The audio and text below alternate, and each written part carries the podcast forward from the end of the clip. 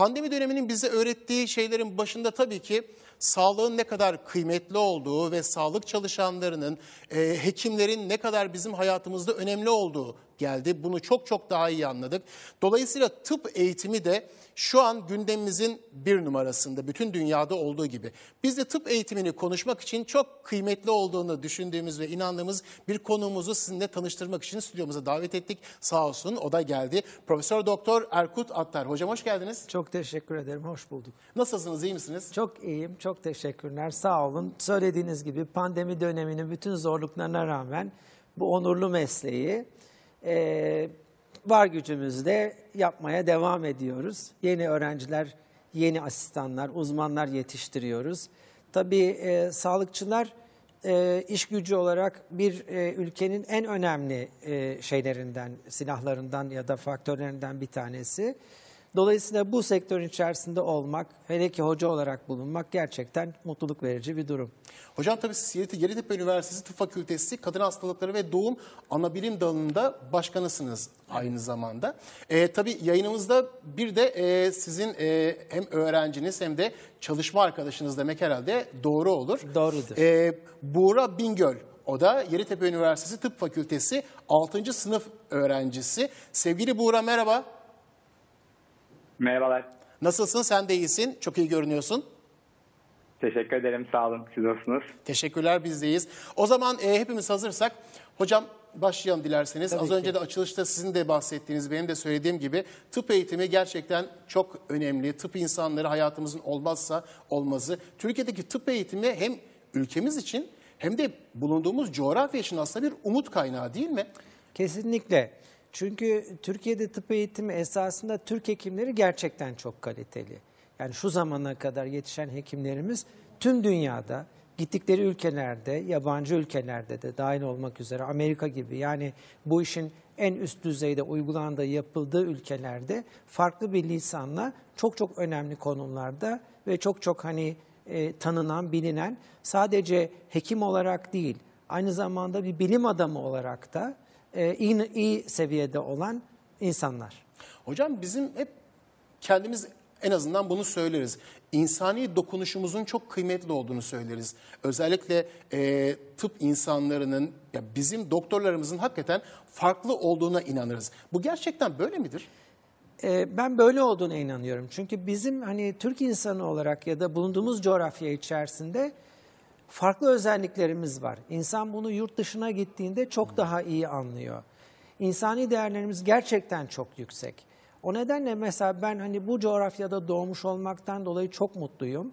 Çünkü hem batıyı çok iyi biliyorsunuz hem doğuyu çok iyi biliyorsunuz. Bir de biraz daha benim bulunduğum coğrafya, doğduğum coğrafya, babamın iş yaptığı, meslek yaptığı, babam da benim doktordu. Şu İç Anadolu çok daha hani işin özünü yansıtıyor bana göre.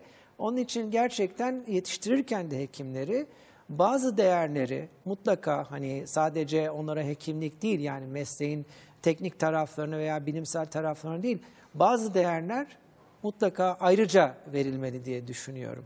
O nedenle tabii O zaman tam buraya gelmişken hocam, e, bize tıp fakültesi eğitimini böyle kısaca aktarabilir misiniz? Tabii Öğrenci ki. sizinle tanıştıktan sonra nasıl bir dünyaya adım atıyor? Şimdi tabii e, bir kere çok farklı bir e, toplum içerisine geliyor.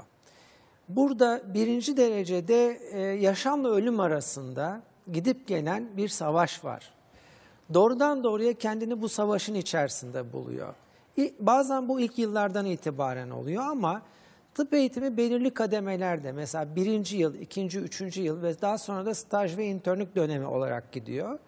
Önemli olan eğitim programınızın bu her e, gruptaki ya da her seviyedeki öğrenciye uygun olarak verilmesi ve onların yeteneklerini veya mesleğe olan ilgilerini bir şekilde geliştirmek, e, toplum içerisinde onların e, onlara davranış biçimleri sunmak, öğretmek daha doğrusu. İşte bir hekim olarak demin de konuşuldu. Mesela işte hani merhamet duygusu olsun, e, hizmet, insana hizmet etmek veya herhangi bir şey araştırıp bulmak, topluma faydalı olmak işte bu duyguları verebilmek çok çok önemli. Ama tabii bunu belirli kademelerle ve iyi bir programla yapıp vermemiz lazım. ve programınızın da bu şeye, e, sürece ya da bu aşamalara uygun olması lazım tıp eğitimi programınızın. Bu pandemi döneminde, salgın döneminde eğitiminiz devam etti tabii ki değil mi? Mutlaka Tıp fakültesindeki devam etti. eğitim devam etti. E, nasıl zorlandınız mı?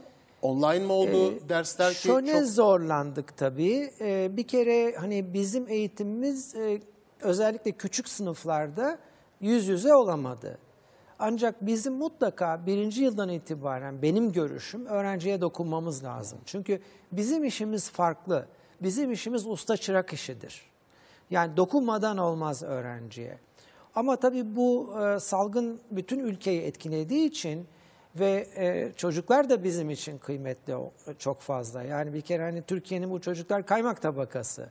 Bunları da korumamız lazım. Çok hak hocaları ederek olarak. geliyorlar hak değil mi ederek geliyorlar. O yönden tabii bir denge bulmaya çalıştık. Ama internlerimizi birazdan Buray'la da konuşuruz. İnternlerimizi gerçekten bu salgın döneminde hani evet bir dönem e, tuttuk hani yedek e, silah olarak ya da yedek güç olarak e, tuttuk ama salgın döneminde de mevcut koşullar altında e, salgın kurallarına uymak kaydıyla eğiterek e, hastanede yanımıza aldık. Şimdi onlarla omuz omuza çalışıyoruz hastanede. Harika. E, Buğra'ya dönelim mi hocam? Buyurun. İzin verirseniz. Tabii ki. E, Buğra merhaba. Tekrar. Merhabalar, merhaba tekrar.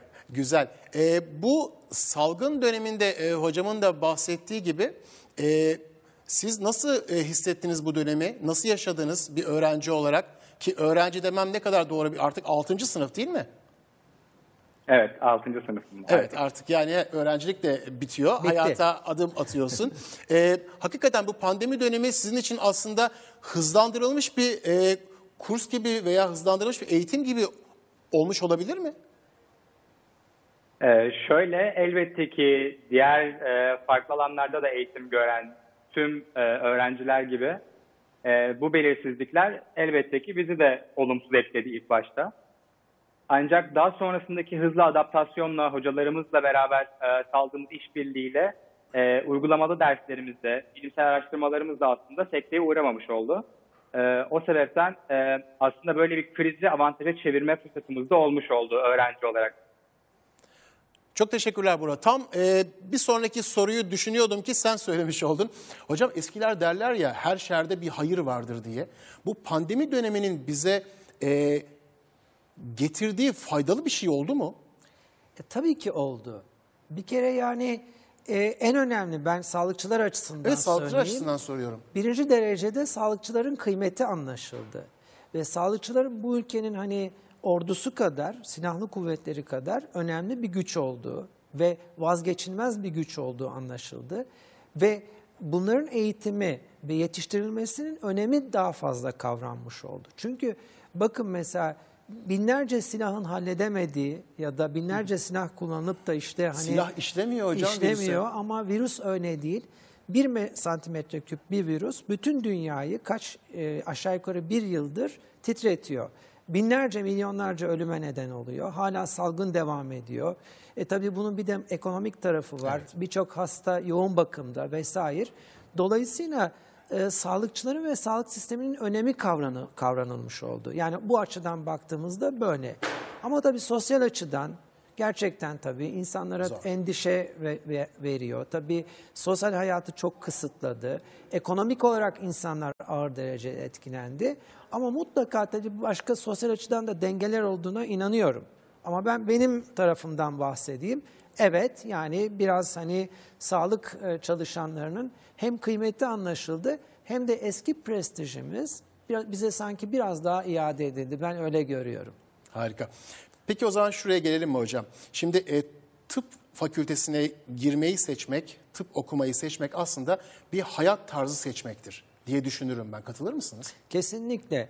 Yani ben bunu her zaman söylerim. Hekimlik veya bilim adamlığı bunu bağlamam lazım birbirine çünkü. Yani Yeditepe gibi bir kurumda, Yeditepe Üniversitesi gibi bir kurumda çalışıp da hekimlik veya bilim adamlığı birbirine bağlamadan olmaz. Bunu hani eğer açarsanız anlatırım. Tabii ki bir yaşam biçimidir. Özellikle hekimlik bir yaşam biçimidir. Bana belki sorarsınız mesela bir insan meslek seçerken neye önem verir? Benim söylemek istediğim şey iki şey vardır. Bana da hocalarım böyle öğrettiler birinci sınıfta tıp fakültesinde. meslek seçerken bir o mesleğin saygınlığı, diğer taraftan da tabii size getir olan ekonomik getirisine bakarsınız. Ama bunun dışında tıp fakültesi hani tıp seçen ya da bu mesleği seçen insanların bence mesela bu ikinci seçeneği biraz uzakta tutmaları lazım. Çünkü ben hayatımda tıptan aşırı derecede zengin olan bir insan görmedim. Şunu her zaman söylerim. Bu yetenekle, bu kadar çalışmayla, bu kadar özveriyle bu adamlar hangi işi yapsalardı mevcut durumdakinin kat kat üzerinde gelirler elde edebilirlerdi. Ama doktorun belirli bir yaşam bantı vardır. Bunun üst seviyesi vardır, belki alt seviyesi vardır. Bunun içerisine gider gelir. Ama bu çok mutlu bir bant e, e, ya- yaşam biçimidir. Çünkü içerisinde çok farklı bir ögeyi barındırıyor. O da saygınlık. Evet. Ve pırıl pırıl insanlarla çalışıyorsunuz. Mesela işte benim öğrencilerim şimdi görüyorsunuz. E, hepsi ayrı bir değer. Ve gençler insana çok şey katıyor. Yani onlardan her gün yeni bir şey öğreniyorsunuz. Heyecan veriyor. Çok güzel bir ortam. Herkese tavsiye ederdim ben mesela. Hani bu şekilde bir e, mes- e, saygın bir e, o, meslek e, mensubu olmayı ve bu şekilde hani insan hayatı için veya e, evrenin tüm evrenin hatta varlığı ve geleceği için bir şeyler üretmeyi ve çalışmayı hani barındıran Yaşatmayı bir meslek. çünkü öne alan bir meslektesiniz değil mi hocam? kesinlikle amaç o zaten. Amaç o. Tabii. Peki e, az önce de söylediğiniz gibi yani e, kıymetli Buğra gibi kıymetli öğrencileriniz var ve daha da çok olacaklar. Onlar da kendi öğrencilerini yetiştirecekler inşallah. Mutlaka amaç o zaten. Evet. E, sevgili Buğra, e, sen tıp fakültesini seçerken neyi düşünmüştün? Bu seçiminde ne etkili oldu? Ee, az önce Erkut Hocam'ın da bahsettiği ve sizin de bahsettiğiniz gibi Turgut Bey aslında e, çok küçükken ben yaşamı ve yaşatmayı hayatımın merkezinde tutmak istediğime karar vermiştim. Dolayısıyla tıp fakültesinde okumak da e, benim her zaman yani mesleklere öğrendiğim andan itibaren e, bir hedef olmuştu benim için. Peki e, uzmanlık alanı konusunda düşüncelerini de alalım o zaman hemen bununla bağlantılı şekilde. Tabii ben e, Erkut Hocam gibi kadın hastalıkları ve doğum e, uzmanlığı yapmayı e, hedefliyorum. Bu alanda çalışmalarımı sürdürmeye devam ediyorum. Tabii o da çok Ee, kutsal bir alan her şeyden önce. Ee, tebrik ederim. Umarım tabii bütün hayallerini gerçekleştirebilirsin. Bu imkanlara kavuşursun. Ama zaten burada aldığın nitelikli eğitimle de dünyanın neresinde olursan ol onları başarabileceğine biz her şeyden önce eminiz. Çok teşekkürler. Hocam e, peki tıp eğitimi girişimcilik açısından e, iyi bir iklim sunar mı? Mutlaka öğrenciye. sunar. Özellikle ben bunu Yeditepe Üniversitesi'ni biraz daha hani e, tercih etmemin nedenlerinden biri budur. Çünkü bizim e, temel bilimler konusunda çok ağır bir altyapımız var. Yani dünyayla, dünyanın çok önemli kurumlarıyla boy ölçüşecek derecede bir altyapımız var. Mesela Bu ülkemiz için de son derece sevindirici bir durum zaten. Kesinlikle. Yani bizim laboratuvarlarımız ve tabii hastanelerimiz de, kliniğimiz de öyle. Hatta bir takım uluslararası e, dernekler veya sistemler tarafından denetleniyor kalite açısından. Hocam zaten bahsediyorsunuz ya laboratuvarlarımız diyorsunuz ya. Aslında üniversitenizin laboratuvarları Türkiye Cumhuriyeti'ndeki bu işe gönül vermiş olan, bu işe baş koymuş olan herkesin laboratuvarı değil mi? Kesinlikle. Zaten bir vakıf hastanesidir, üniversitesidir. Aynı zamanda tabii oradan yetişen insanlar, Evet. demin de söylediniz, öğrencilerimiz, sonra onların öğrencileri mutlaka dünya bilimine veya ülkemize ağır katkılar verebilecek şekilde hazırlanıyorlar. Şöyle ki bizim mesela genetik laboratuvarlarımız, hayvan laboratuvarlarımız, biyoteknoloji laboratuvarlarımız ilk 3 yılda bunlarla karşılaşıyorlar. Ve bizle beraber araştırma yapmak istedikleri zaman seve seve öğrencilere bu kapıları açıyoruz. Örneğin mesela biyoteknoloji alanında bir e, girişimci e, e, olacaksa, bir şey yapacaksa, kurumsal bir e, yapılanma içerisine gidecekse çok rahat her alanda e, biyoteknoloji konusunda bir şeyler yapabilir veya hastane işletmeciliği konusunda bir şeyler yapabilir, hastane yönetimi konusunda bir şeyler yapabilir. Zaten demin sordunuz, biz birinci yılda gelen öğrencimize tünelin öbür ucunu gösteriyoruz. Yani bunlar bir tünele giriyorlar. Bambaşka bir ortam söylediğim gibi. Yani ölümle yaşam arasında gidip gelen ve çok başarılı çalışkan çocuklar ve büyük bir enerjiyle geliyorlar, geliyorlar ama birdenbire farklı bir ortamda buluyorlar kendilerini. Öyle filmlerde, dizilerde olduğu gibi değil. ve bu karanlığa girdikleri zaman önlerini çok çabuk göstermeliyiz biz öğrencimize. Kaybolmamaları gerekiyor, Kaybolmamaları lazım. Birinci yılda daha çok meslekten ziyade biz onlara etik değerleri öğretmeye çalışıyoruz. Felsefe öğretmeye çalışıyoruz ve tünelin öbür ucunu gösteriyoruz. Yani ilerleyen zamanda Buğra mesela doğru karar veren bir öğrenci. Şöyle, kadın doğum açısından demedim bunu. Evet. Başka branş da seçebilir. Öyle anlamadık hocam zaten. Başka branş- ama şöyle daha çok erken ne yapacağını, hangi konuda uzmanlaşmak istediğini belirlemişti. Ya bu çok önemli. Mesela girişimci bir işte e, yapısı var veya işte bir biyoteknoloji konusunda bir özel merkez kurmak istiyor ya da bir üretim e, şeyi işletme kurmak istiyor. Dolayısıyla bunu görebiliyor.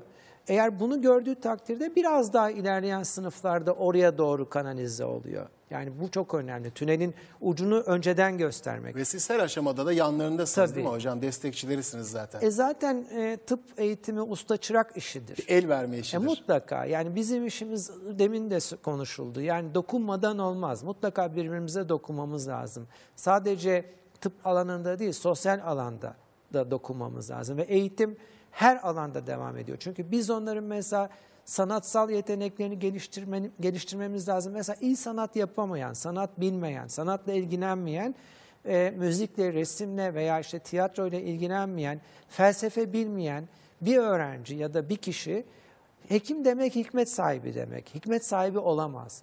Biz hikmet sahibi insanlar yetiştirmek istiyoruz. Harika. Merhametli, uygar, e, fazla evet kazanacaklar, hak ettikleri hayatı yaşayacaklar sosyal anlamda ama böyle çok maddiyatı ikinci plana itebilecek bu yetenekte ve bu kafada insanlara ihtiyacımız var tıp fakültesinde. Biz birinci yılda mesela bu tünelin öbür ucunu böyle gösteriyoruz. Bir yandan mesela işte neyi seçebileceklerini ya da nasıl bir yol izlemeleri gerektiğini anlatmaya çalışıyoruz. İkinci, üçüncü yıllarda fizyolojiyle patolojiyi birbirine bağlayıp hastalıkla sağlığı anlamak. Ama bu yıllarda da bir yandan okuldaki kulüpler vasıtasıyla mesela işte tiyatro kulübümüz var. Sosyalleşmeyi plana Sosyalleşmek, almak. sunum yapabilmek mesela şimdi ben çok gururluyum. Yani bir e, programda, televizyon programında öğrencimin hani ifadeleri, konuşma tarzı, konuşma yeteneği, kendine olan özgüveni bir hoca olarak beni çok mutlu ediyor. Hocam gidelim mi Buğra'ya? Hadi gidelim buyurun. Sevgili Buğra, e, şimdi üniversite sınavı tekrar yaklaşıyor bildiğin gibi ve senin gibi tıp fakültesi hayali kuran arkadaşlarımız, genç kardeşlerimiz var. Onlar için senin söyleyeceğin sözler anlamlı olacaktır. Ne söylemek istersin onlara? Ee, ben onlara söylemeden önce çok teşekkür etmek istiyorum Erkut Hocama e, sarf ettiği sözler için. Ee, hakikaten benim için e, tıp fakültesinin bir bilimsel e, alan e, ve bunun üzerine çalışan bir fakülte olmasının çok ötesine geçiren kişilerden bir tanesi Erkut Hoca.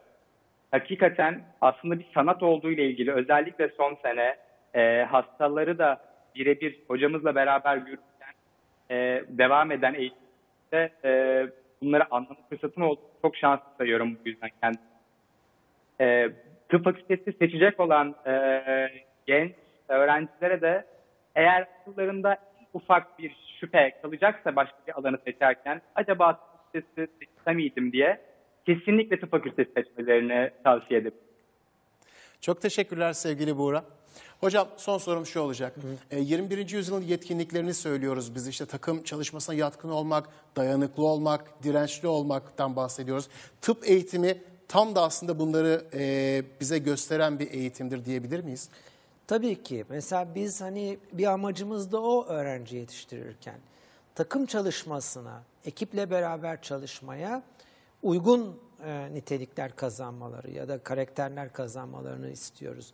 Diğer taraftan tabii bizim işimiz hakikaten ameliyathanede olsun, kliniklerde olsun veya temel bilimlerde olsun, araştırmalarda olsun. Bir takım işi. Ama bir yandan da tabii zor süreci şu klinik anlamda gece nöbetleri, Dayanıklılık ister dayanıklık ister. Hem mental, hem hem fiziki. mental hem fiziksel anlamda, fiziki anlamda. Ee, özellikle tabii zor vakalar, gece yarısı hastaneye gitmeler. Yani bir yaşam biçimi haline dönüşür. Ben hatta e, evime geldiğim zaman hastaneyi daha çok özlerim. yani o derece bir şeye dönüşüyor. Eviniz orası oluyor. Evet. Zaten asistanların da İngilizce karşılığı resident'tır. Yani orada kalan yatan adam. Yani oranın orada yaşayan insan anlamına geliyor.